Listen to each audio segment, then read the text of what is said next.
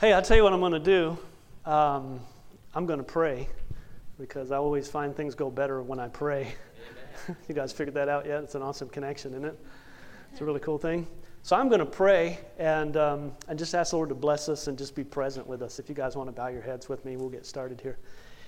Hey, Father, we just, uh, just want to pause here on a beautiful afternoon and just thank you for your blessings, for your leading in our life. And I pray, Lord, that you would indeed send the Holy Spirit to tabernacle within us, that you might, Father, help us to uh, be able to glean some things from our time together. May it be time well spent and not just a wasted hour and a half. We pray, Lord, also that you would, um, that you would just continue to guide us in our lives. There's so many distractions out there. Um, trying to pull us away from you, trying to pull us away from time in the Word and, and time on our knees. And I pray, Lord, that we might, as your people, prioritize our life in such a way that we put you first. So bless your people today. Bless us uh, as we're here with your, your guidance and with your love. I pray in Jesus' name. Amen. Well, my name is Brandon Westgate, and I am currently serving as youth director and camp director for the Arkansas Louisiana Conference. Anybody here ever been involved in youth ministries? Any of you guys? I'll hold your hand up because I got something for you. If you've ever been involved in youth ministries, you'll appreciate this. Who else was it? Hey, you guys have. Yeah, there you go. Now you want to be, right? Cameraman coming back there right at you. Man, got him. Anybody else? Oh, back there by the door. All right, that's all right. He's a Pathfinder leader. Who is? That guy right there? All right. I got a few more of those. I may give them away to a couple of volunteers in a minute. It's fun working with youth, and, um, and youth has, they've really been a blessing for me just being involved um, with the youth. And, and so I'm going to talk about youth just for a couple of minutes, and I want to share a couple of things with you because some of this stuff is just too good to keep um, to yourself. And I go around and I do week of prayers, and, um, and I do special youth rally weekends around our conference and some of those things, and it's just really a a fun thing for me. One of the things I do during my week of prayers is I have them, I do an Ask the Pastor Day where they can ask me literally anything they want to ask me. And um, I usually separate that into a, uh, an everybody session, and then I separate and make a PG 13 session um, because some of our uh, young adults, tweens, our, our early teens, they've got questions that they're afraid to ask their teacher, they're afraid to ask mom and dad, they're afraid to ask even their pastor sometimes. But after I spent a few days with them, I do this on Thursday, by the way, um, there's a trust that we build and a rapport we have with each other by then. And they're really able to ask me questions that are really serious about just all kinds of stuff. I've got some of those questions here. There's no names, you don't know these kids anyway. Um, but some of them are humorous, some of them are uh, just kind of a gateway into what's going on in some of these kids' lives. I thought I'd just share a couple of these with you. Um, how do you know that you're going to heaven or not? I'm scared that I'm not. Yeah, I answer these, by the way, right when they ask them. I collect them and I answer these. It takes a couple hours sometimes, but it's worth it. I have an addiction to something that I don't want to do, but I can't stop. How can I stop? You can't on your Yeah. own. But with God. Yep. Yep. Uh, what God do Muslims worship? Do you think? Uh, what do you think of witnessing to Muslims? How should we, we be a witness to them? You never know what kids are thinking, huh? Is having babies a gift from God because I think it's disgusting? question two Why does having babies have to be so disgusting? and question three something actually, when we talked about this, that one of her friends was dealing with is it bad to get pregnant in your teens? Yeah, teen pregnancy, it's a big deal. When should your first kiss be? You may kiss the bride, right? Know what they That's a challenge. How can we get Satan to stop tempting us? Where will Satan go when the world ends? And why are women bossy? Satan, Satan, women. I thought that was an interesting progression. Yeah, I guess. If you're sinning on the day Jesus comes, are you going to heaven? Are you going to heaven? Yeah, it is, isn't it? Why do we have to suffer? Hmm, that's heavy duty, huh? Um, you'll find different questions. I probably got three or four in here um, that are that are really kind of the same thing. I'll, I get this one a lot. Who made God? You know, where did God come from? How did God make angels? This was cute. How many animals are there? That's nice. Um, Why do people that were raised as Christian from childhood do more wrong and tend to get away from God than people that found God older and had problems in their life? Why are they closer to God? That's a perception. I don't believe that that's true, but I think that's a perception that some people have. Um, why did Lucifer turn bad? It's a good question, son. Yeah. Some of these are fun questions that they ask. What's your favorite time of the year? Who put it in your mind to become a Christian? Why are there shows on TV about ghosts and they show that it's real? Are ghosts real? Are UFOs real? Here's one I get a lot. Why do good things happen to bad people? Why do good things happen to bad people? And then the other side of that is why do bad things happen to good people? Why do bad things happen to good people? How can God help us? Yeah. People on the History Channel say they found out what Jesus looked like. Is that bad to know? I don't know. Um, how did God been made? Little kindergartner. How was God made? Why did God create people even when they knew they would do wrong things? Good questions, huh? Yeah, I keep those in my Bible box here. Got one of those remnant Bibles, and I got a few extras in there. But um, your young people in your church, you need to know their name. You need to know what their favorite dessert is, and you need to know what they're watching on their television at home so you can learn to relate to them. Please lose this phrase from your vocabulary. And I hear it in almost every church I go in as an introduction, as a way they introduce me. As the youth director of our conference, we really appreciate the youth. The youth are the future of our church. You know what the youth hear when you say that? They hear we're not important today, maybe someday we will be. That's what they hear. And you know what you hear when you say that? We acknowledge the youth is present, but they're no longer and not even close to being relevant yet. That's what that does. The youth is the church today. And running summer camp this summer, the Holy Spirit was just really thick at our summer camp, Camp Yorktown Bay. And um, I saw young people just transformed. And it's an amazing thing when they have an encounter with Christ that way. It's a beautiful thing. How many of you were raised? How many of you are Seventh day Adventists? Is anybody here that's not a Seventh day Adventist? I don't want to call anybody out. I was not raised a Seventh day Adventist, okay? Um, was not, never attended church as a young person, came to Christ, to know Christ later. That's another seminar. Um, we could talk about that for a long time. At any rate, um, I have always found it interesting the way that uh, we get our perspectives. And everybody has a different perspective based on how you were raised, where you were raised, uh, socioeconomic conditions, educational uh, abilities or lack thereof of your parents, grandparents. All of that stuff plays into how you perceive things and how you see things going on around you. And, um, and if you guys, uh, how many, how many have been, were raised Seventh day Adventists from the time they were a little kid? Anybody in here? All right, that's cool, that's fine. First generation, that's good. I, I, met a guy this summer. He worked for me at camp. He's an eighth generation Seventh day Adventist. I didn't know they were that far along yet. Isn't that cool? Yeah, he's, uh, he's going to be, I think, four generations now of pastors, Seventh day Adventist pastors in his family. It's a cool thing, isn't it? David Clark's his name, young guy, and he's, he's got a bright future. Wants to be a youth pastor. Pray for him. Um, I'll tell you. But anyway, um, here's what I'd like to do and, and I could, I've done this a bunch, and I could just tell you guys how it works, or I could show you. And to me, we got a couple of minutes here, and so I just want to show you. So what I need is two volunteers. Uh, some people are just brave enough just to volunteer. Come on, sister. And I need one more volunteer. Just one more. Can be anybody. I'm not picky. Harry, come on up. I met Harry earlier. I just met him. I don't know him. This is not prearranged, okay? Tell me your name again. Shimon. Shimon. All right, come on around here. Act like you like each other, okay? All right, we're gonna we're gonna. You guys know what role playing is, right? Role playing. We're gonna do a little bit of role playing. okay. okay? And um, and here's what we're gonna do.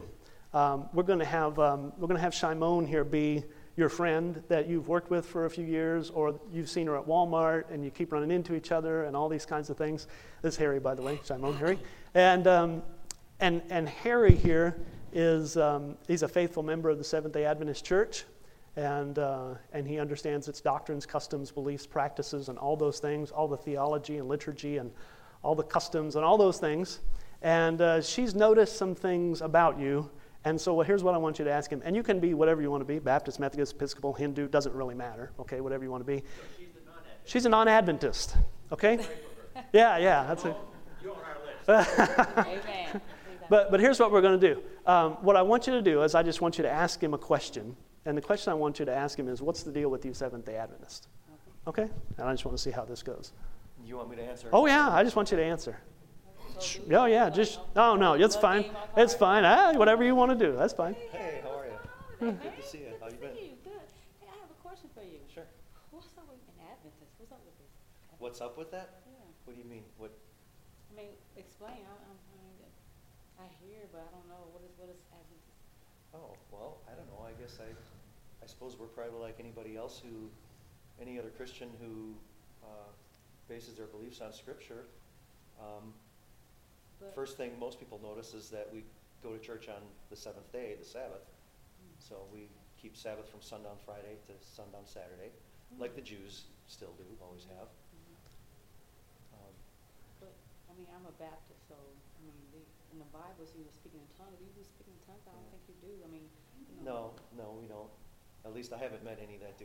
Well, I mean, the But- Bible says, you know, have the gift of tongues. I mean, what is that? Well, I believe the gift of tongues is uh, communication. That God allows us to communicate with each other. So why don't you do it in your church? Pardon me? Why don't you do it in your church? Well, because we all speak the same language. All right, we're going to stop right there. I appreciate it. Give him a, give him a round of applause. Thanks, Harry. I appreciate that. Did you get a frisbee? Did you guys get frisbees? Yes, you give me that. All right, you can give it to somebody else. Thank you so much. I hit my son in the head. All right, here's here's and this is the deal right here because at some point somebody's going to ask you that question. What's the deal with you Seventh Day Adventists? And um, and Harry, I appreciate your response. And uh, and the reason I chose Harry uh, to be the uh, to be the Adventist is like because I know he can accept some constructive criticism and and that he's not going to hold a grudge against me. You're not right. If we talk about because I'm going to tell you his response is the response I get 90 plus percent of the time. People ask you about your Adventism, and we respond the way that Harry responded, and that not that there's anything necessarily wrong about what he responded, but we need to realize this, and this is something that maybe you don't want to think about too often. Um, but really, when somebody asks you that question, maybe they've met you at Walmart, maybe they've seen you about before, but this, um, the answer really is life or death for that individual. And she was asking you, whether you realize it or not, Harry, a life or death question for her, potentially, especially if she's a non believer. What's the deal with you Seventh day Adventist?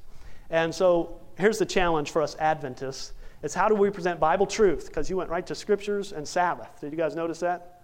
Scriptures and Sabbath. He even threw Jew out there. Did you hear that? I mean, those are the key words that I heard. You guys heard? You um, okay? And, and that's what he heard. How do we present Bible truth in a way that's not offensive and yet does not compromise? Because we don't want to compromise truth. And, and I believe the answer to that lies in our unique understanding. And you say, understanding of what? Well, we'll get to it. But let's look at these pointers right here. And you can look at these in any witnessing guidebooks, and you're going to find that these common points are things that you really need to keep in mind when you witness. Now, I, I share this presentation for a couple of reasons. The biggest reason is this I truly believe that we are living in the last days of Earth's history. I really believe that. Adventists still believe that. Amen? Uh, we really do. And, and because of that, I've really stepped up the game on myself when it comes to witnessing. And so I witness to everybody. Literally. I embarrass my wife sometimes because I'll be pumping gas at Walmart. And, and that guy across from me, he's going to hear about Jesus. Whether he planned it that day or not, he's going to hear about Jesus. And I'm not going to do it in a way that's offensive. I'm not going to do that. But what I'm going to do is I'm going to find common ground. You know what I'm going to say? Beautiful day, isn't it? Yes. And what's he going to say? Yeah, hot. Oh man, hot day today. Arkansas, 103, I think, when I left. hot today. And, Oh man, it's hot. Isn't God good though? Yes. Common ground. Find common ground. Agree before you move on. Yeah, it's hot. It is hot. But isn't God good? Now we're going to go back and see if we can find some more common ground. And if you can't find agreement, hey, checkout guy in Walmart there in uh, Conway, Arkansas, one day had about five holes in his ear. I don't guess they would let him wear all his jewelry. He had tattoos creeping up from under his shirt, and. Uh, he did, and, and he was there checking, and I said, Beautiful day. And he said, Yeah, it's a good day. I said, Isn't God good? He said, Well, I guess if you're into that kind of thing. You never know what you're going to get, right? Bible Belt, usually they say, Oh man, God is good. If you can't find agreement, this is where the rubber meets the road. You need to offer to study with them, okay? You need to offer to spend some time with them to not to prove your point, but to see where they're coming from and to try to solidify some sort of agreement there. And you say, This is hard. Is there some sort of guide I can use to help me? Yes, there is. There is a guide, and uh, this is a really cool part. It's not from Amazing Facts. Now, I love Amazing Facts. Doug does a good work. Amen? I do. But this guide is, uh, it's, it's, it's been around um, a lot longer than that. Wasn't engineered by man, been around li- literally forever. It's easy to remember.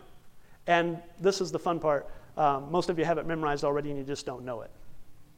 It's a blueprint, really. It's a guide for witnessing that I have used.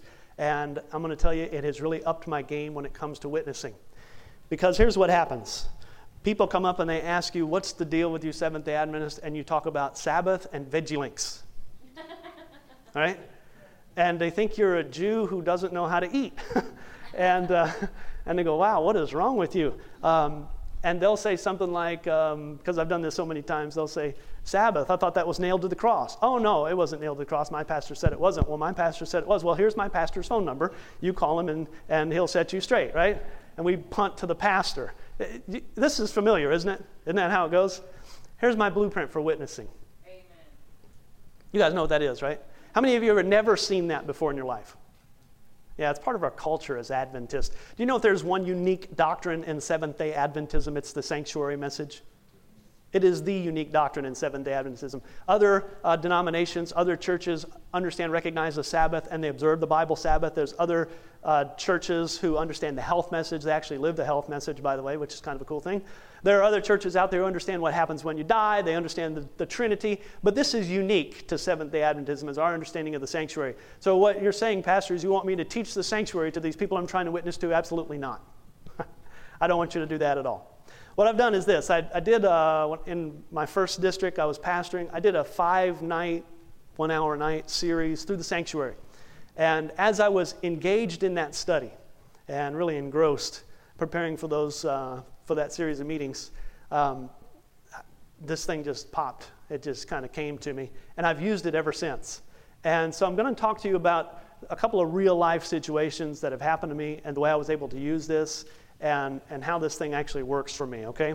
Um, I've got a neighbor who moved in across, I moved in across the street from him about, uh, I guess it's been two and a half years ago in Harrison, Arkansas. It's up almost near Branson, Missouri, about a half an hour. That's where our home still is. Still for sale. If you need a house, let me know. Um, uh, at any rate, we moved in. I was there maybe two weeks, and my neighbor Bill, who is retired, uh, came across the street to introduce himself to me. And uh, Bill is one of those guys, he cuts his grass twice a week at least. And, uh, and anytime I talk to Bill, I better have 15 minutes to kill because he's retired. He's got plenty of time to talk. He's a super guy. He's actually now the chaplain at the volunteer fire department there in Harrison. Just a really neat guy. But at any rate, Bill came up and he was small talking, and I was, I kind of needing to go. I was actually going to do some visitations. And Bill said uh, he was, what he was really coming down to, he was trying to invite me to church. I thought, that's a cool thing. You know, I hope, I hope when my parishioners see somebody new move into their neighborhood, they invite them to church. You know, that would be a cool thing. And Bill said, uh, Do you have a church? I said, Actually, Bill, I'm the new pastor in town, Seventh day Adventist church over there. Oh, Seventh day Adventist. What's the deal with you, Seventh day Adventists? That's what he said. I, have heard about you. What's up? What's up with Seventh day Adventists? So here's what I told Bill, because here's what most people do. Um, and and I'm not going to pick on you, Harry, because it happens, and I could pick anybody else in here and they would have done what you did, okay? We try to kick in the back door of the sanctuary and get to the good stuff first. That's what we try to do. And we, we want to get to the law, okay? We want to get to the Sabbath. We want to get to all that stuff, and we don't want them to leave our presence without having heard that stuff. And so we throw up on them all Sabbath and veggie links and all that stuff, and, um, and try to get a conversion in about 20 seconds. And it doesn't happen that way. Um, so here's what I've done. Everybody know what that is right there? It's that altar, a burnt offering. It's symbolic of, that's where the sacrifice was made, by the way. Everybody knows how the sanctuary works. Does anybody not know? Should I just run through this real quick? Give me three minutes, okay? And we'll run through this because it's important you understand what the sanctuary is. The sanctuary was this it was a way for us to become one with God after we had sinned. Sin separates us from God. The sanctuary was designed in such a way that we could bring a sacrifice, a substitute, substitutionary atonement. It's one of those big theological words. We bring a substitute to this place that is killed in our stead. So let's go back in time a little bit uh, to the time of the sanctuary. I have a daughter, by the way, Sylvia. She's 15 now. She's growing up fast. And um, my daughter Sylvia at 15 um, got an iPhone. her money, she bought her own iPhone. And, and I get her stuff, and I'm, i spoil my kids. Somebody tell me that they don't spoil their kids. Uh, yeah, okay, that's good. Harry, you're a good guy. Um, now, she gets pretty much whatever she, whatever she wants, pretty much, within reason. Um, if, if I was living in the time of the sanctuary, my daughter if her birthday was coming up and I was going to get her something, there were no iPhones or laptops or, or text messaging, none of that stuff. Maybe I'd get her a little baby lamb. That would be cute. She would love that. She would. She would brush it and tie a bow on it, I'm sure. And uh, what's a good name for a little baby lamb? Somebody give me a name. Bo. What? Bo. Bo the lamb. Okay. My daughter would probably name it Bob, but Bo is good. And she would take this little lamb and she would probably put a leash on it and lead it around and pet it and all that kind of stuff. Well, Sylvia goes off to school one day. It's been a couple of months. And dad is, uh, has an opportunity by himself to get himself into trouble. And dad goes out and he jumps off into some sin. And um, we say we fall into sin, like we were just walking along, didn't see it, whoa, oh, oh, sin. But really, we know there's warnings and barricades and danger, don't go there, right? And we just kind of dive off in anyway right? That's what happens. And so dad dives off into some sin, and he realizes after he's sinned it up for a while and come out of that that he's dirty and, and he's repentant and he needs to make that right. And he realizes that there is a way for him to get right again. And so he goes home and he has to find something suitable for sacrifice. Oh, and he finds Bo, huh? Yeah, and he takes the leash and he leads Bo, who's very obedient because he's been following his daughter for weeks. And he takes her to the sanctuary, little Bo, the lamb. And Bo ends up here at the altar. And the, uh, the father then, dad, he puts his hand on the head of Bo and he confesses his sins. And by faith, not by works, by faith believes his sins are now transferred to the lamb. He is innocent, but the wages of sin is death. The priest actually hands dad the knife and he cuts the lamb's throat and the blood runs on his hand. And the priest captures some in the bowl and he ministers to it. Sorry about that. He ministers to it inside the, the holy place here. They cut up the lamb, process it, put it on that altar of burnt offering. Dad walks away, Bo never does.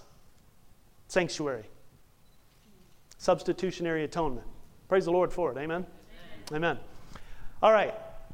This altar here is symbolic of something. And so, my neighbor Bill, getting back to my neighbor Bill, he says, um, What's the deal with you Seventh day Adventists? And here's what I tell him um, I don't tell him veggie links and Sabbath. I don't tell him that. What I do tell him is this I say Seventh day Adventists are people who believe that God loves us so much that he sent his son down to planet Earth to take on the form of a man.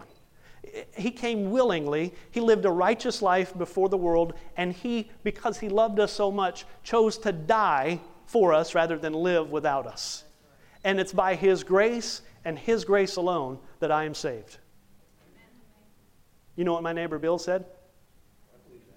That's exactly what he said, Harry. He said, I believe that. Bill, one, he attends one of those three letter churches, BNC or whatever. Those are popping up all over the place. It's, have you've ever been into one, it's, uh, they build these big metal buildings. And uh, if you, when you go in, it's like a concert hall. It's kind of rocking a bit. It's a bunch of Christian contemporary music, pretty loud. I call it Christianity Light.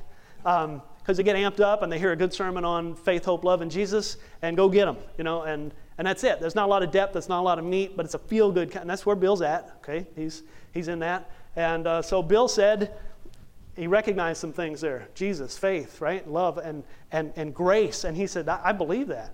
I believe that. What else do you believe? Now, let me ask you a question. When somebody asks you about Adventism, how many have ever gotten to that point? For them to say, I believe that. What else do you believe? It's rare, though, isn't it? It is. That's rare. Look what else I said. So I told Bill. How many know what that is right there? That's the laver. It, it was for cleansing. It's symbolic of washing. It's baptism. And so Bill says, what else do you believe? Bill, when, when we, I believe that when we recognize what Jesus has done for us, I know this thing is debatable and it's on, on and on, never ending debate. When is somebody ready for baptism, right? Um, I believe that when you, when you recognize what Jesus has done for you, when you recognize you're saved by His grace, the Bible calls us to do something about that. It's baptism. And baptism is by immersion, by the very word baptism, to plunge under. And, and you know what my neighbor Bill said? I believe that. I believe that. What else do you believe? Isn't this cool? Yeah. Have I said sanctuary to Bill at all? No, I haven't said, I, and I don't. I don't. This is in my head. How many of you, if I blanked out that screen, could draw that right now on a piece of paper? How many could do that? Yeah, you could draw it. Sure. Uh, because you know this already, right? So Bill says, What else do you believe? I said, Well, how many know what that is right there? Yeah, it's that showbread, right? Jesus says in John chapter 6, I am the bread of life. I'm the bread of life. And Bill says, So what else do you believe? I said, Bill, I believe that when we, when we recognize what Jesus has done and we're baptized, it's the beginning of a relationship with Him, and that we need to get to know Him better by feeding on His Word every day. Adventists are people of the book. We used to be. We still are, aren't we? Yeah, we still are. And you know what my neighbor Bill said? I believe that. My pastor was just telling us this last week that we need to read our Bibles more. Beautiful, huh? Praise the Lord for that pastor who's telling his parishioners to read the Bible, huh? That's becoming a lost art. Yeah, the bread of life. And Bill said, What else do you believe? I said, Well, how many know what that is right there? Yeah, altar of incense. It was wooden pulp, you know, wood pulp, and they mixed it with perfume, is what they did. And when it burned, it put off a lot of smoke. I'm told that whole place was filled with smoke because I went right through the tent top there. And it was that wood pulp is symbolic of our prayers, and that perfume symbolic of Jesus' prayers mixed together. Jesus told Peter, I prayed for you, you know. That's why we pray in Jesus' name right? Because He prays with us. Holy Spirit takes our prayers and makes it something the Lord can say yes to. That's a beautiful thing. I'm glad that He does that. And so uh, Bill said, What else do you believe? I said, Bill, Seventh day Adventists are a praying people. We believe in prayer, in the power of prayer. And we believe that God not only hears, but He answers our prayers. What do you think my neighbor Bill said? I believe that. He said there was this lady at our church. She was sick. The doctors had given up all hope. We prayed for her. She was in church last week. She's doing fine. How many of you have seen things like that? Man, I have. I saw it this summer. We had a, we had a staff member, and he went down, and he went down hard. Dehydration. He was throwing up. He was doing all this stuff, and we couldn't figure out what was going on. Um, took him to the local clinic. They med flighted him to Little Rock, to the Children's Hospital there. And um, he was in a regular room. The next day, he was in ICU. He was going down fast. They couldn't figure out what was wrong. We went and anointed him. And we asked the Lord for revelation so that these doctors could figure out what's going on and for them to heal him. That same day, that evening, a doctor came in, looked at him, asked him two or three questions, diagnosed him, tested him. They figured out what it was, and he was better in three days. The Lord does that, amen? He does that. Seventh Adventists are people who believe in prayer. That's what I told Bill. He said, What else do you believe? Isn't this cool? Yeah. Uh, this thing works. I've used this countless times. Uh, just a blueprint, just an easy way to remember how, what do we need? To, we need to put first things first, don't we? We need to put first things first. So he says, What else do you believe? I said, Well, how many know what that is right there? Yeah, King James Version says candlesticks, and, and it's probably not the best translation. It's lampstands, probably a better translation. Candlestick implies you put a candle in it and burns, you throw it out, put another one. That was fueled by something, though. Anybody remember what it was fueled by? Olive oil. That's right. First cold pressed. E V O O, right? If you're a Rachael Ray fan, that's what she calls it. And um, you know where they got that? Because they didn't go down to Sam's Club or Costco and buy it in a 50 gallon drum. Yeah, it was a free will offering that the people had to bring. And if they didn't bring, the lights went out. Think 10 virgins and their lamps. Yeah, it's interesting, isn't it? Had to haul it, huh, from Egypt. Yeah, I carried it with them. So this is a beautiful thing. Um, what's, what's oil symbolic of in Scripture? Holy Spirit. Holy Spirit. Holy Spirit. And that light that was lit from that lamp is the only source of light in the sanctuary. And so Bill says, What else do you believe? Yeah, this gets fun. I told Bill, I said, Here's what Adventists believe, Bill. And, um, and I told him this because it's what I believe. And I'm going to challenge you with this to not lie to people.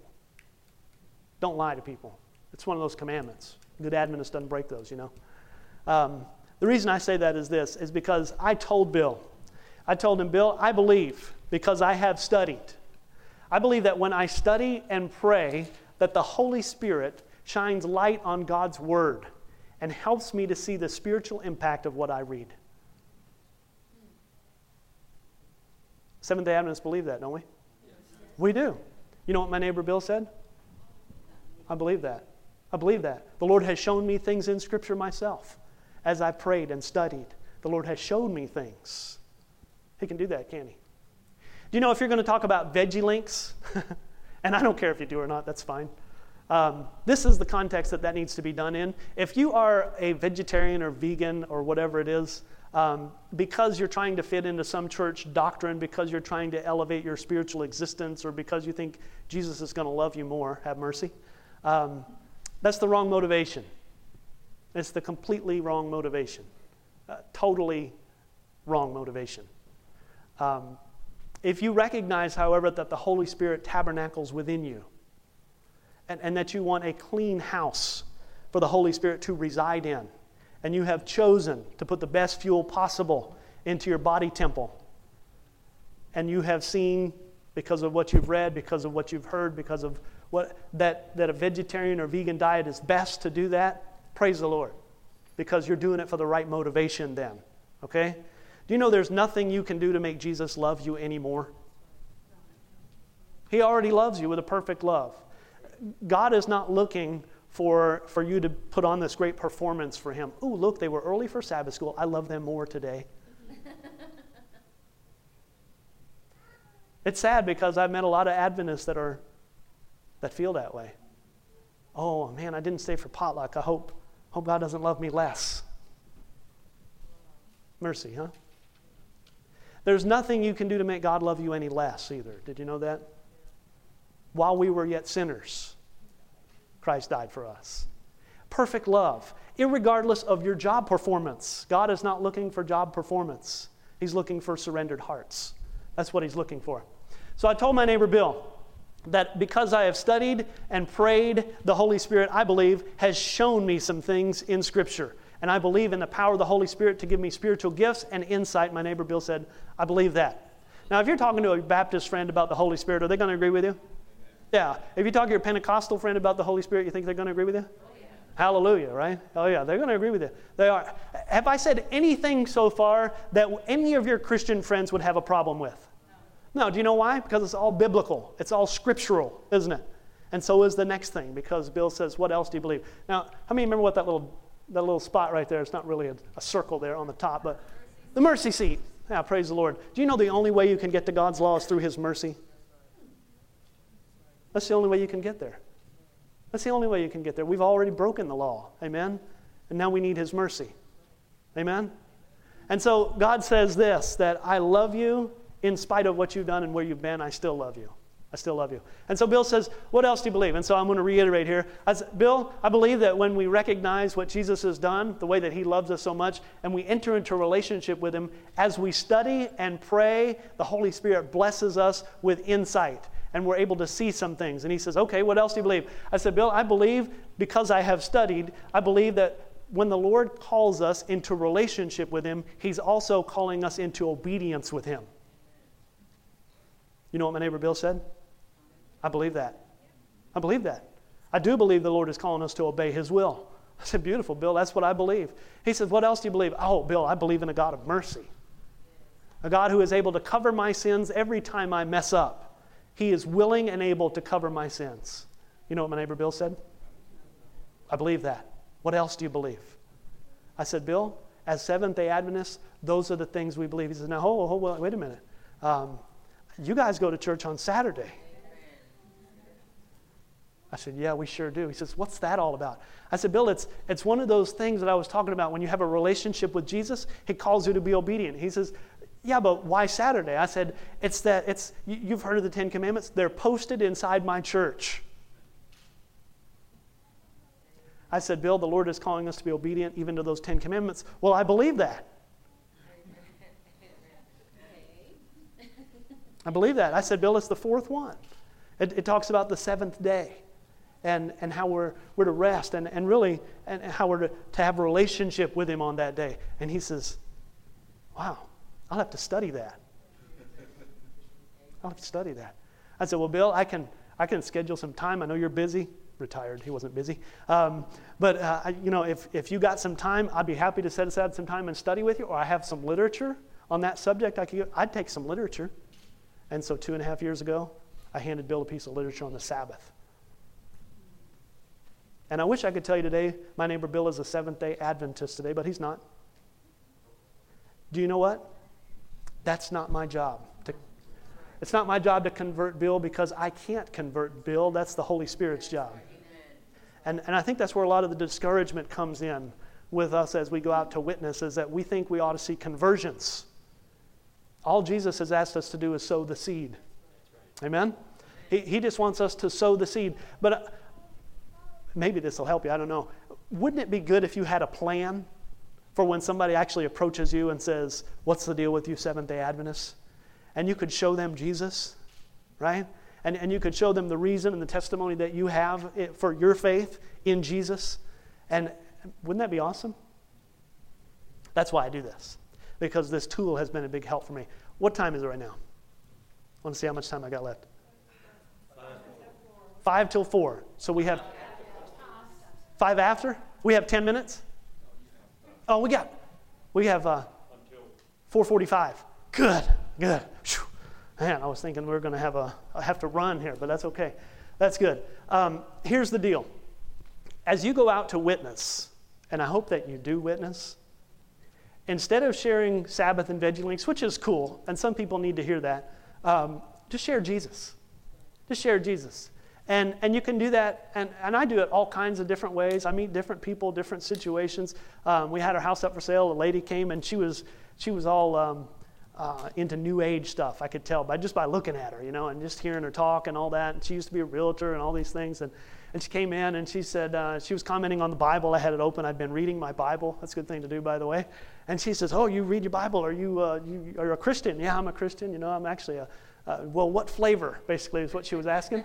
And I, I'm a Seventh day Adventist. Oh, well, what's the deal with you Seventh day Adventists, you know? Uh, we just love Jesus. Oh, I love Jesus too. You know, I love Jesus. And I think she loved Jesus, and she probably loved Muhammad, and she probably loved Buddha. She probably loved everything, you know, and that's okay.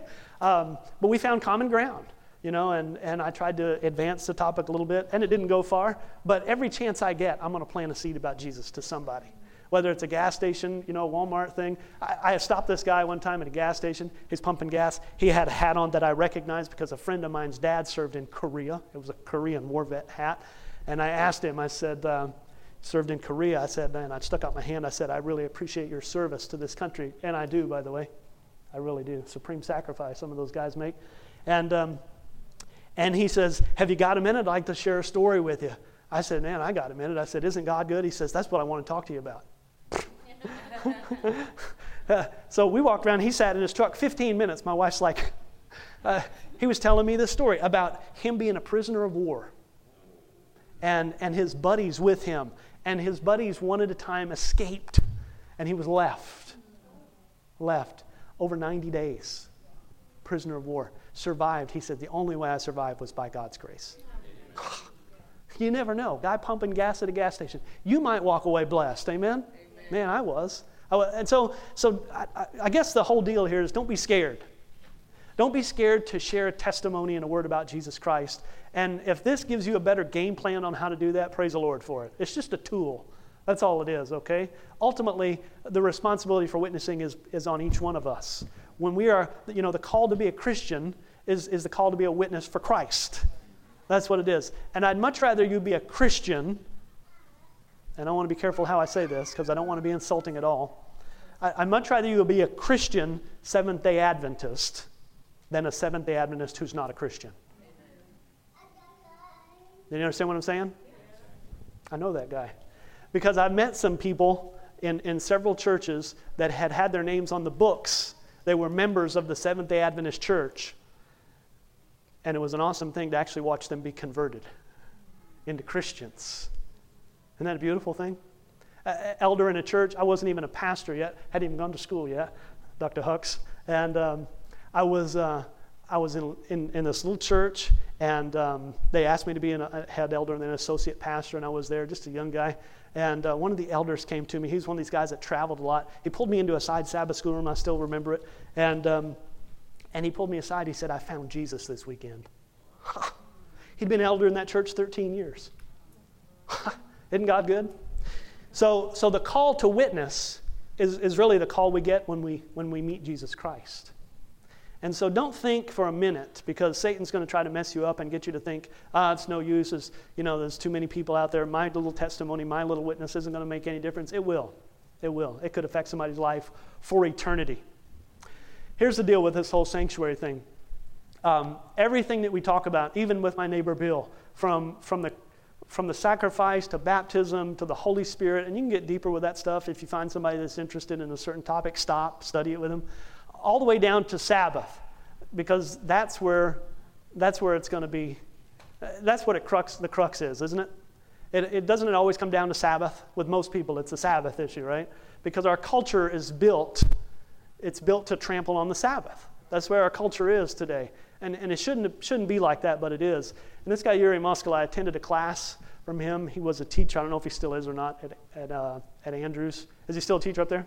He's just a super guy. And he's got this published, and I'm borrowing it. He said, hey, anything he's got is, you know, it's Bible, it's good. And, but I want to acknowledge him because this is his deal, and, and it just totally changed my perspective on Sabbath. Totally changed it. And here's why I share this. Oh, by the way, if you want to take some notes here, um, we'll get to that in a minute. But um, here, here's the big reason I do this. Um, I run Camp Yorktown Bay, and it's a privilege of mine to run it. It's a summer camp. It's in Hot Springs, Arkansas. It's right on an, on an awesome lake, 40,000 acre lake. It's huge, it's massive, 1,000 miles of shoreline, and just the water in the morning is like glass. You get out there and wakeboard, it's just, it's just a blast. And, um, and kids meet Jesus out there on the lake. Isn't that cool? It's an awesome thing. Anyway, um, here's the deal I could take 10 members from your church, if your church has 10 members. I've been in some that don't. Um, but I could take 10 members from your church and I could bring them to Camp Yorktown Bay on a Sabbath afternoon in 100 degree weather, bring them down to the lake, and there would be 10 things I could or could not do at the lake on Sabbath afternoon at Camp Yorktown Bay. Because some would say that you can't get in the water today, it's the Sabbath. And some would say, oh, it's okay, you can, you can take your shoes off and uh, you can get your toes wet. Cool them off a little bit because, after all, it's the Sabbath. And some would say, no, no, no, it's okay, just pick your pants up and you can get in up to your ankles. After all, it's the Sabbath. Oh, yeah. It's the Sabbath. And some would say, no, no, no, no, I come up to your knees, it's okay. Yeah, you can get them, and you can walk out as long as your pants don't get wet. After all, it's the Sabbath. You know some people? Some people would go and they would change into shorts and they would actually go wade. And they say, oh, you can wade. After all, it's the Sabbath. Ooh, wading? Really? On Sabbath? Hmm. And then some would, you know what some would do? Some would say it's, it's okay to swim as long as you're not having fun. After all, it's the Sabbath. And some would say, you know, it's okay to swim as long as your heart rate doesn't get above 165 or so, because then it turns into work, right? And, there, and there'd be all these things that you could or couldn't do at the lake on a Sabbath, and who's right and who's wrong. And the Jews had 1,500 laws on Sabbath observance, and we probably have that many, we just don't write them down. Amen? I, I know I'm hitting nerves probably with some of you, but I know because I've talked to so many church members about this. I know ladies that were that they went to the park on Sabbath afternoon, but they couldn't swing on the swings. And you're nodding your head, yeah. Yeah, and, and, that's how it was. And, and it's really interesting. And so I really appreciate um, Yuri Moskala sharing this. And, and I've got a different perspective a little bit, but I want to show you a couple of things. Genesis 1. You guys have a Bible? Those are good to have, by the way. You can open it up here. I've got it on the screen, um, and the screen's good, but I always just like to read it if that's okay with you guys. Just want to read it here. Um, it's right at the beginning, and you guys know this because it says in the beginning. It says in the beginning, let me see, I, it says, In the beginning, God created the heavens and the earth. The earth was without form and void, and darkness was on the face of the deep. And the Spirit of God was hovering over the face of the waters. And that's a really cool thing because there's a lot going on there. It's a Trinity moment, right? Father, Son, Holy Spirit, all engaged in creation. Um, read John chapter 1 if you want to know if Jesus was there or not. He was right there with him. And, um, and what's really cool, it says that, that planet Earth has a condition to it. It says in verse 2 the earth was without form, and, and then it says it was void. And that's pretty cool. Um, and here's what I want you to really consider as we finish up here, and we'll, we'll be a few minutes, but um, creation really involves separating in order to bring a planet into unity. And so he's going to separate in order to bring about unity. And you guys have heard that unity through diversity thing. It's a biblical concept, by the way. And we'll watch it happen here. Here's a couple of Hebrew words we can, we can learn today, okay? There's a word for formless, and it's called tohu. Everybody say tohu. tohu.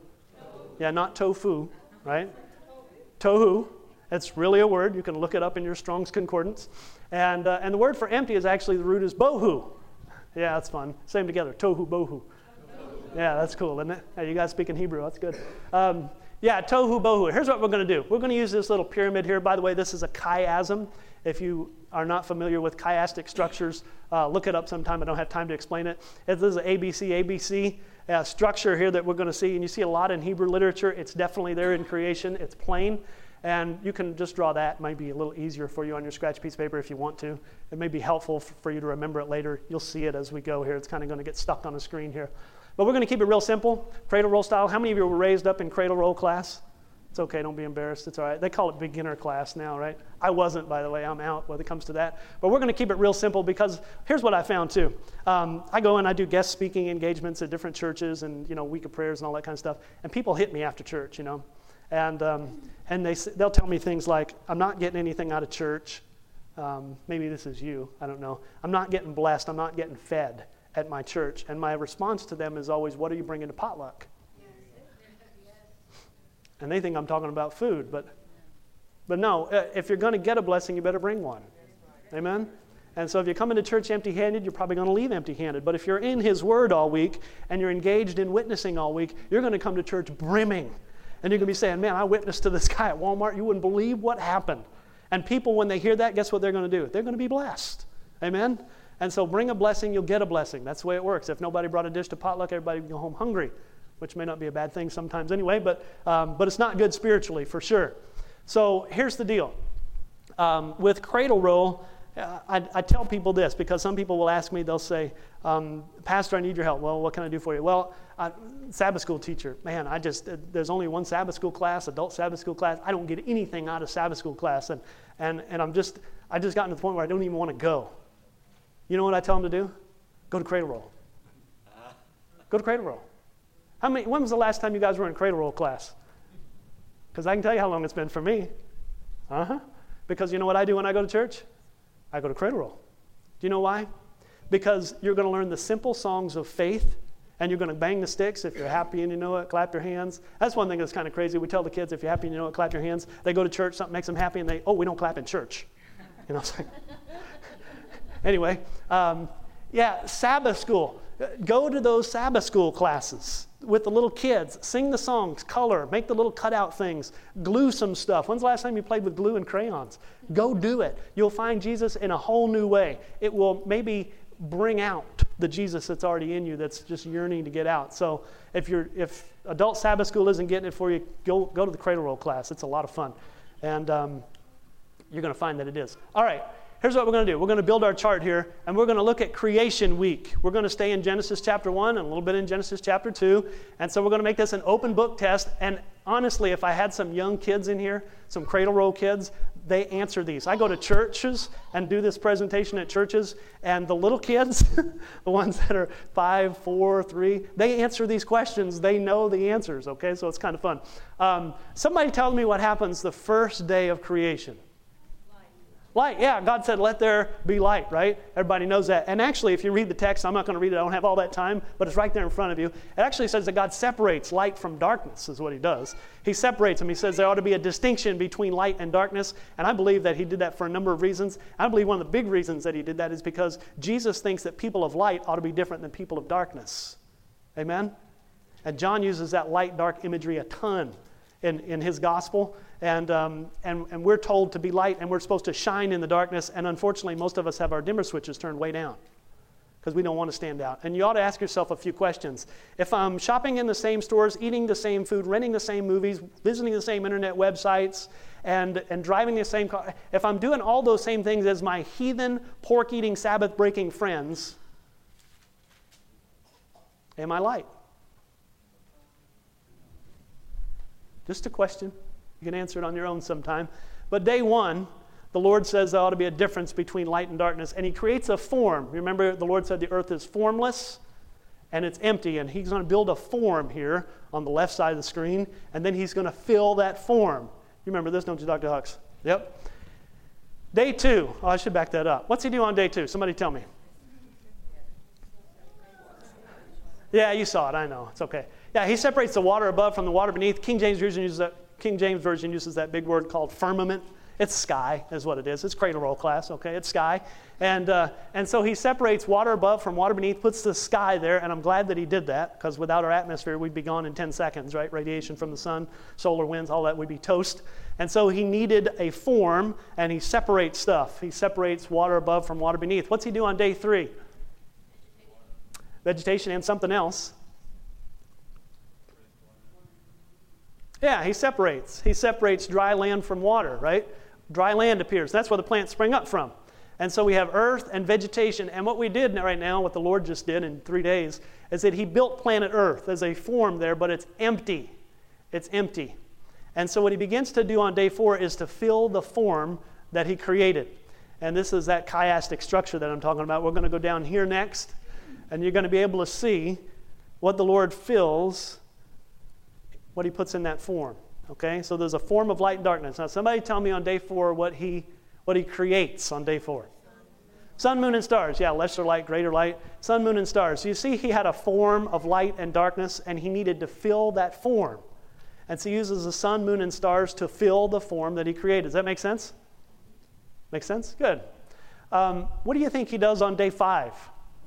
He has a form called water and sky, and he creates fish and birds to fill the form. Isn't God smart? Yeah, a lot smarter than I am. Um, definitely. He fills the form that he made because he's going to try to create a planet that's unified, that is in unity with itself. And, uh, and so he does something special, really, on day six. Somebody tell me what he creates on day six. Yeah, animals and man, right?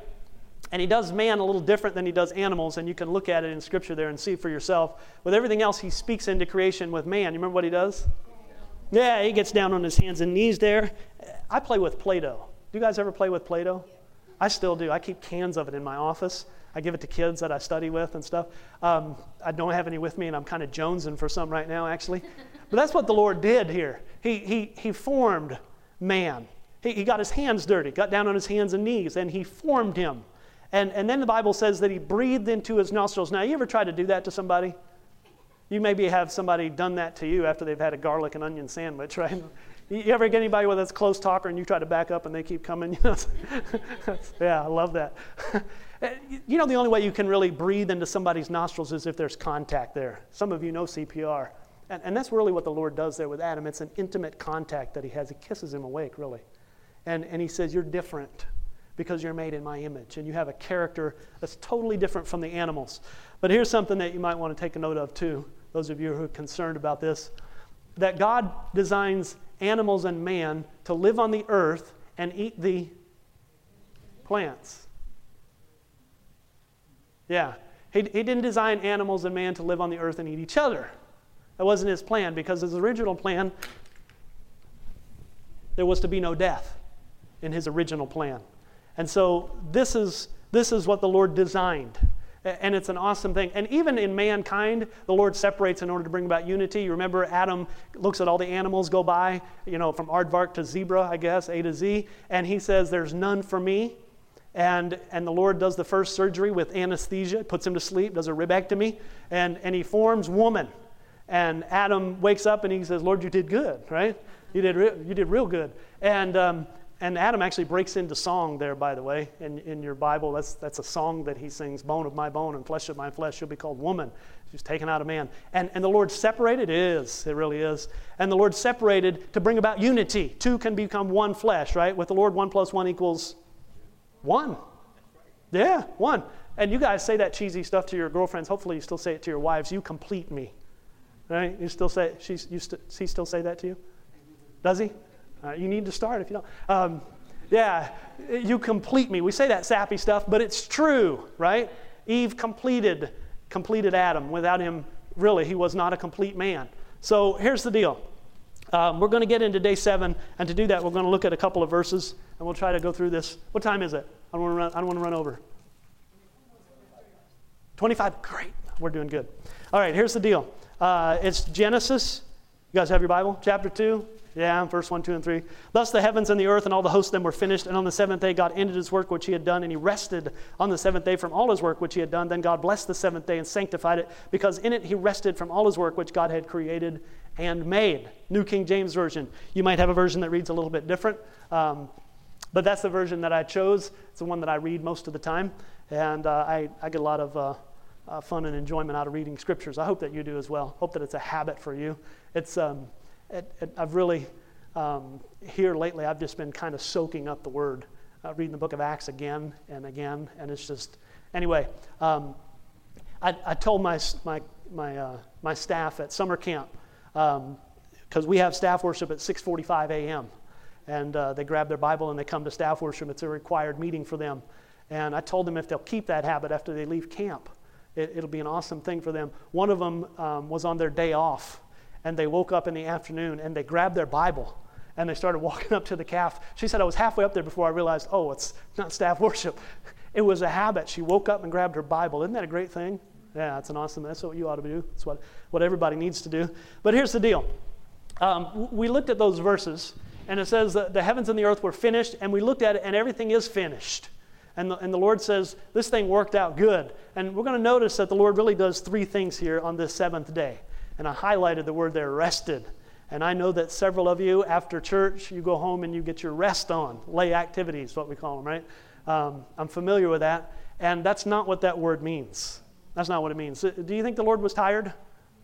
No. Nah, the Lord neither sleeps nor slumbers. He definitely was not tired. How many of you ever made a um, something out of Play-Doh, or maybe you uh, maybe you made a lasagna that turned out just right, or you baked a cake and you iced it and that thing turned out just right, or you folded up a paper airplane and that thing just went just right. Or maybe it was a Lego creation, um, or you made your bed and you thought, man, it looks like, and you just sat back for a minute after and you went, man, that turned out good. Anybody in here ever done that?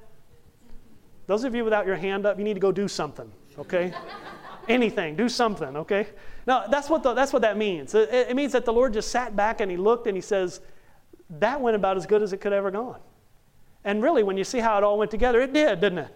It did. Everything fit together perfect. There was a, there was a form, it was filled, and he says, and he sat back and he's really resting in the knowledge that, that things went according to plan. And that's a beautiful thing.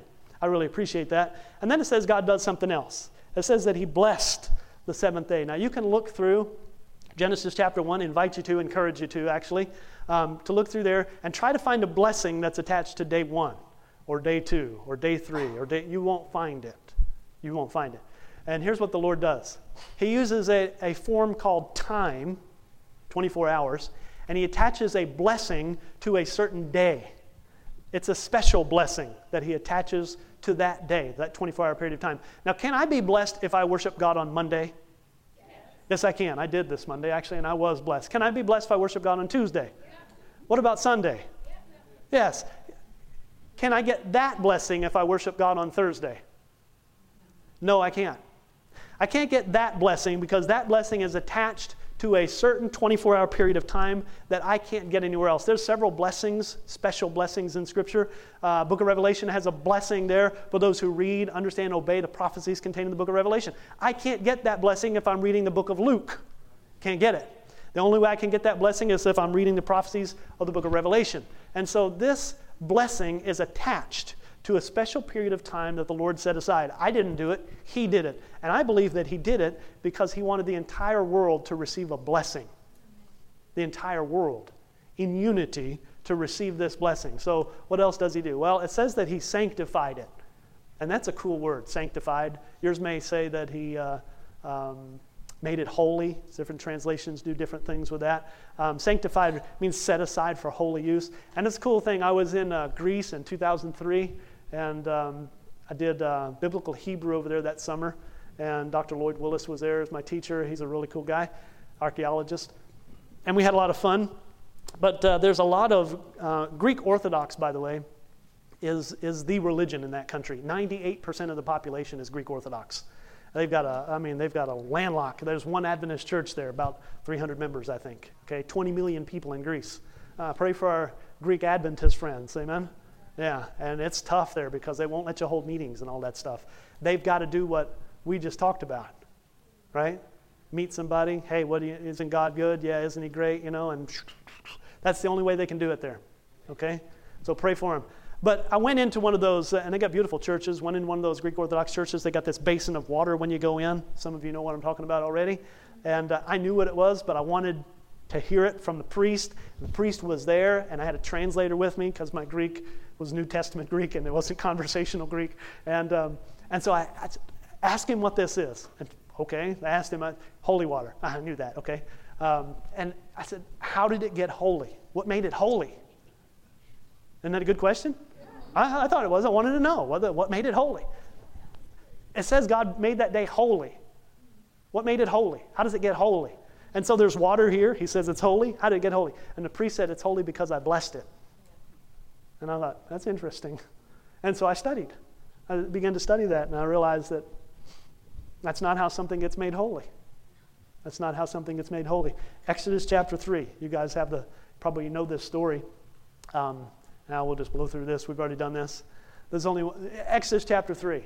This is that story. It's that story of Moses. You guys remember Moses? 40 years in Egypt. Um, took his aggression out on somebody he shouldn't have, right? Yeah, took somebody's life and ran for his own life. Spent 40 years there in Midian. He's, he's a shepherd and he sees something he's never seen before in his whole life. And, um, and it's really cool dialogue and language that takes place there in Exodus chapter 3 when the Lord saw that he turned aside to see the sight. There's a lot of seeing going on. Um, that, that Moses approaches this burning bush. You remember that story? He approaches that burning bush, and a voice calls to him from the bush and says, Moses, take off your from off the because the place you're standing is holy ground. Holy ground. Now, what made it holy? Was it the fire or the bush? Ah, the presence of God. Thank you so much.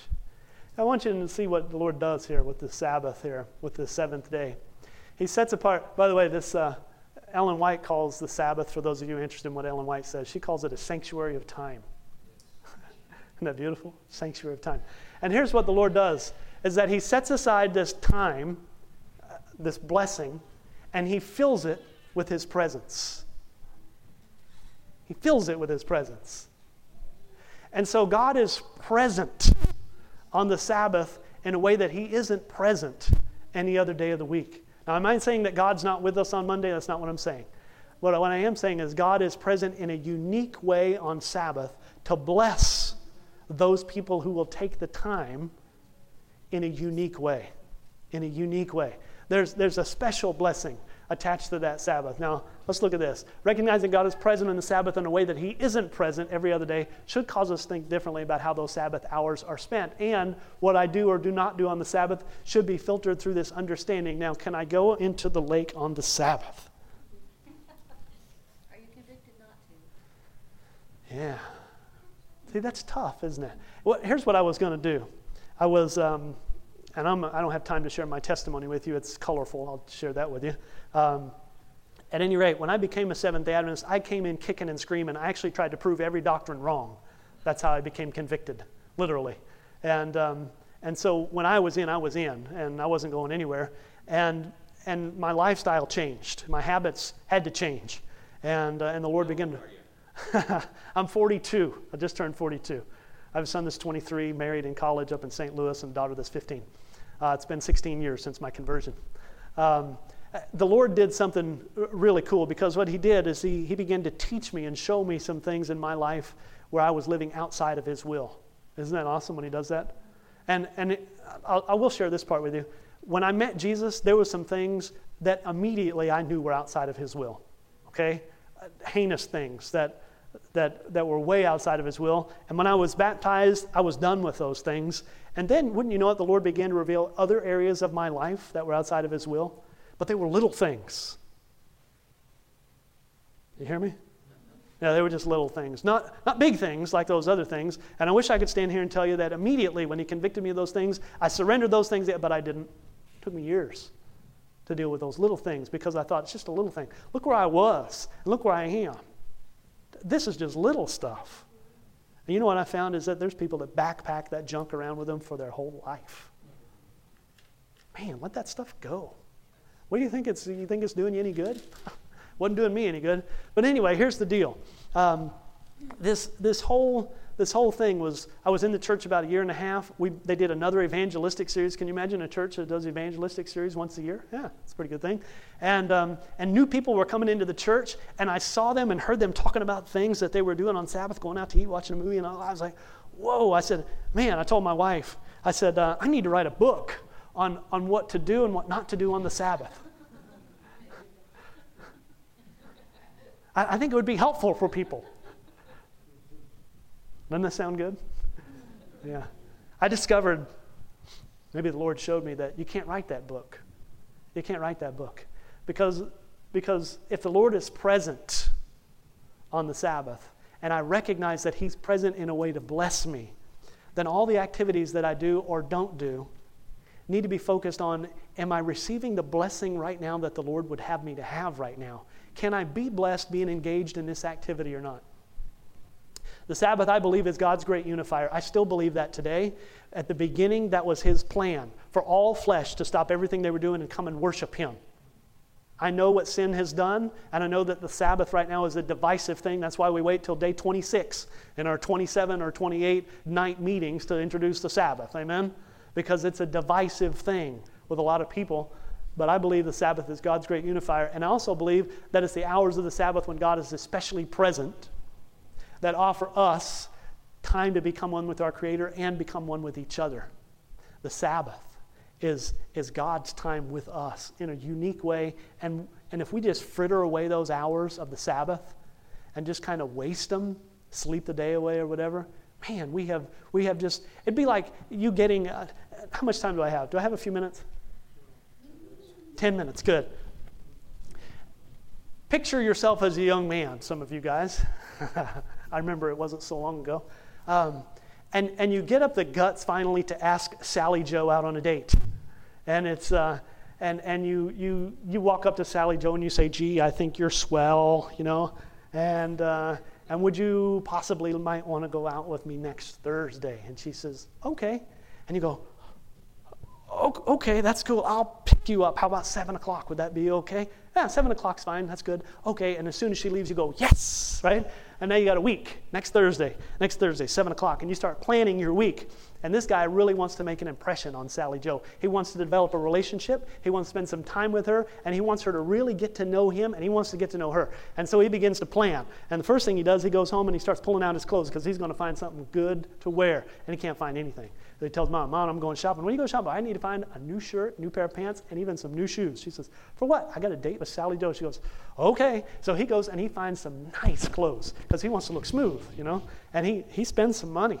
He spends money saving it up. You know, he's going to do some stuff with his car, an old Pinto that he drove, and he was going to do some stuff, get some rims on. He says, ah, it's, Sally Joe. I'm going to pull out all the stops, buy some nice clothes, goes home and makes sure they get ironed right, and he looks in and nice, nice.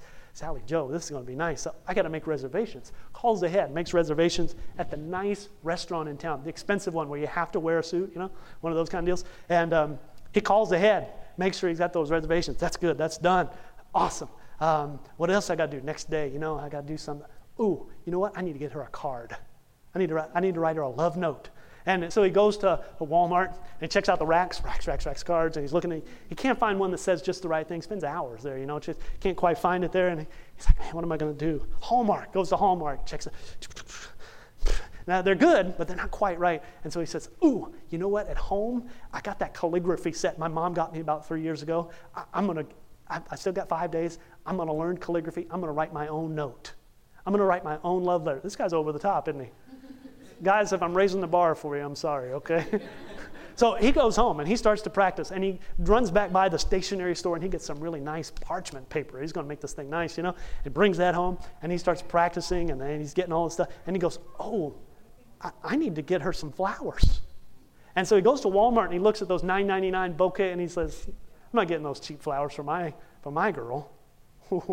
Sorry, guys. And he goes to the florist, 85 bucks, dozen roses, 85 bucks.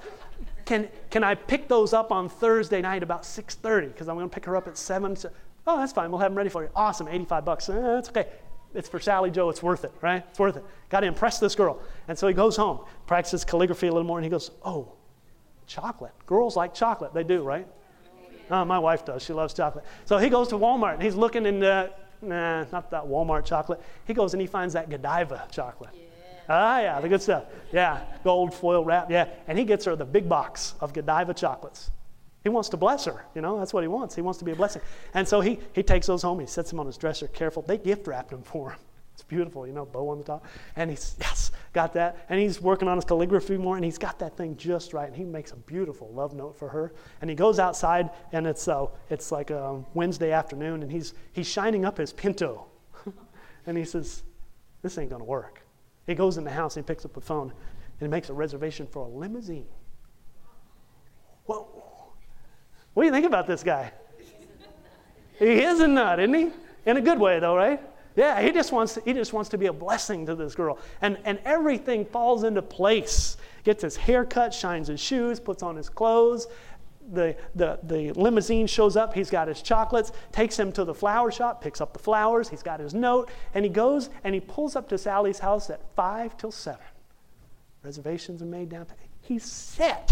He is set. And he goes and he knocks on the door. And the, and the limo driver says, Dude, you're looking sharp. Thanks, man. I'm nervous. He said, No, don't be nervous. You look sharp. Go ahead. And he, and he goes and he knocks on the door. And he just walks up to the door and he goes,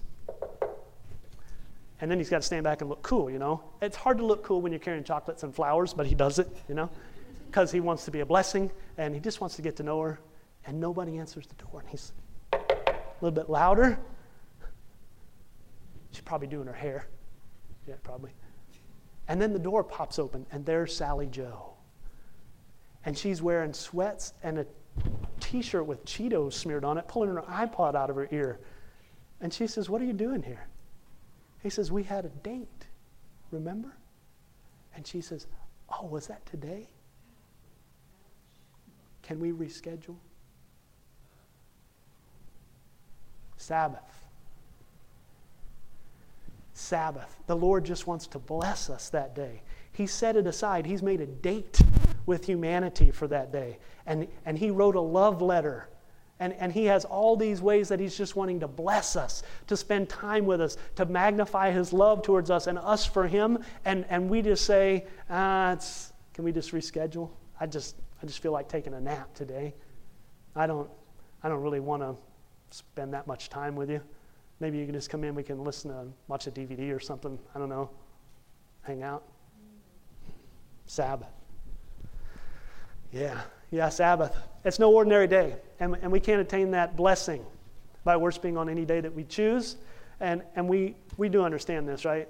That keeping, keeping Sabbath can't save us. We, we saw that, right? It can't save us. Only the grace and mercy of Jesus can do that. Because Jesus loves us, He gives us salvation. You guys believe that? Amen. I do. I believe that. Because He wants us to develop love for Him, He gives us the Sabbath. That's why. We need, to, we need time and nobody has time anymore, believe me, I know. Nobody has time. And so the Lord set aside 24 hours that He just wants to devote in relationship with us. That's all He wants, just some time. So, Sabbath, huh? Maybe Jesus. We've got, um, we've got about five minutes. And if you guys have questions or comments, I think there's a survey thing that you guys are supposed to fill out. Make sure you fill one of those out, okay? Um, but if you've got questions that you want to shoot at me, three minutes, the guy's telling me back there, then I'd be happy to take your questions. Um, I'm hopeful this, this helps you a little bit. Uh, it helps me. Uh, you know, that's, it's, it's always, uh, uh, it's, to me, it's always easier when I have a plan of attack. And, um, and there were a few times in my early years of Adventism where people would challenge me, what's the deal with you Adventists? And I'd, and I'd throw Sabbath and veggie links at them, you know, as good as the next guy. And, um, but really it's about Jesus, isn't it? It's all about Jesus and what he's done for us. Yes, ma'am. I enjoyed the presentation and I need a survey. You need a survey. I got some right here. I can give that for you. Yep. They're back there in the back too if you need some. Yes, sir. Amen. And then with that is that is the character of Christ, and what was the character? He was not willing that any should perish. And so then he says that I reconciled you all your sinner, now I commit you that ministry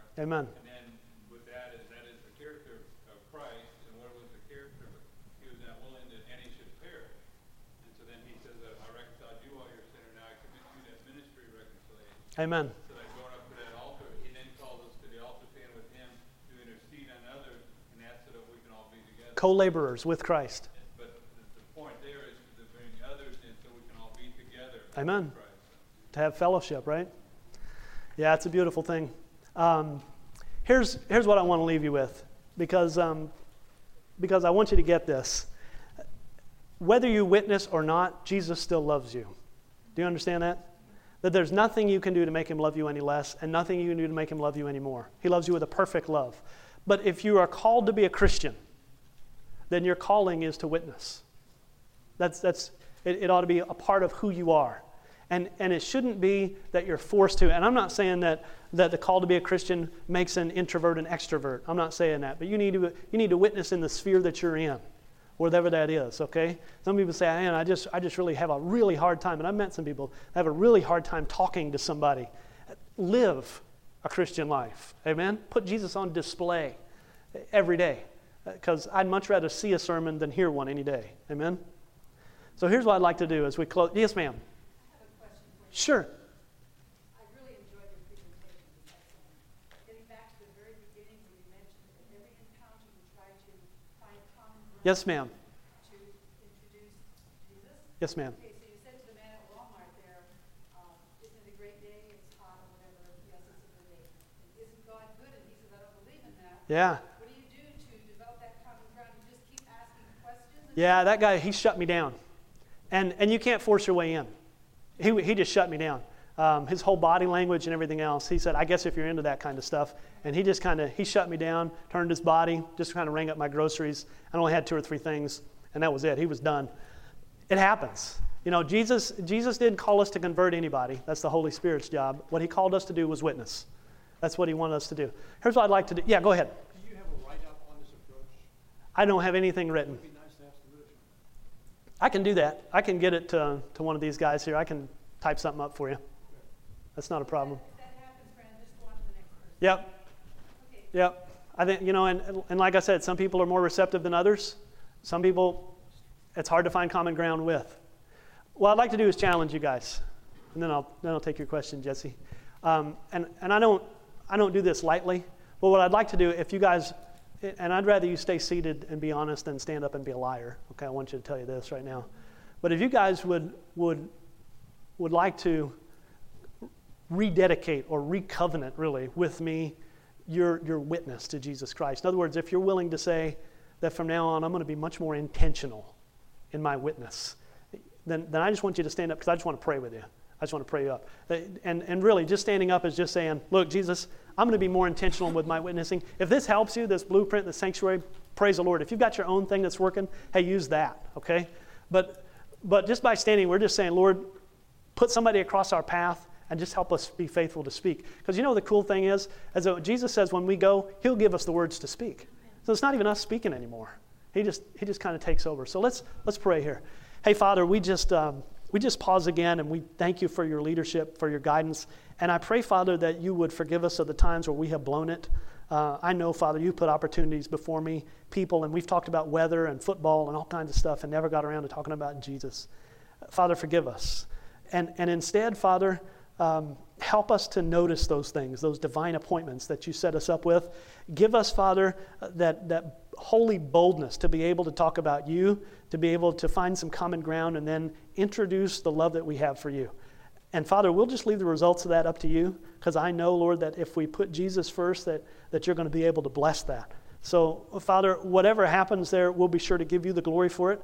And we just thank you for, for the way that you're able to use broken vessels like us. We're not perfect, not even close.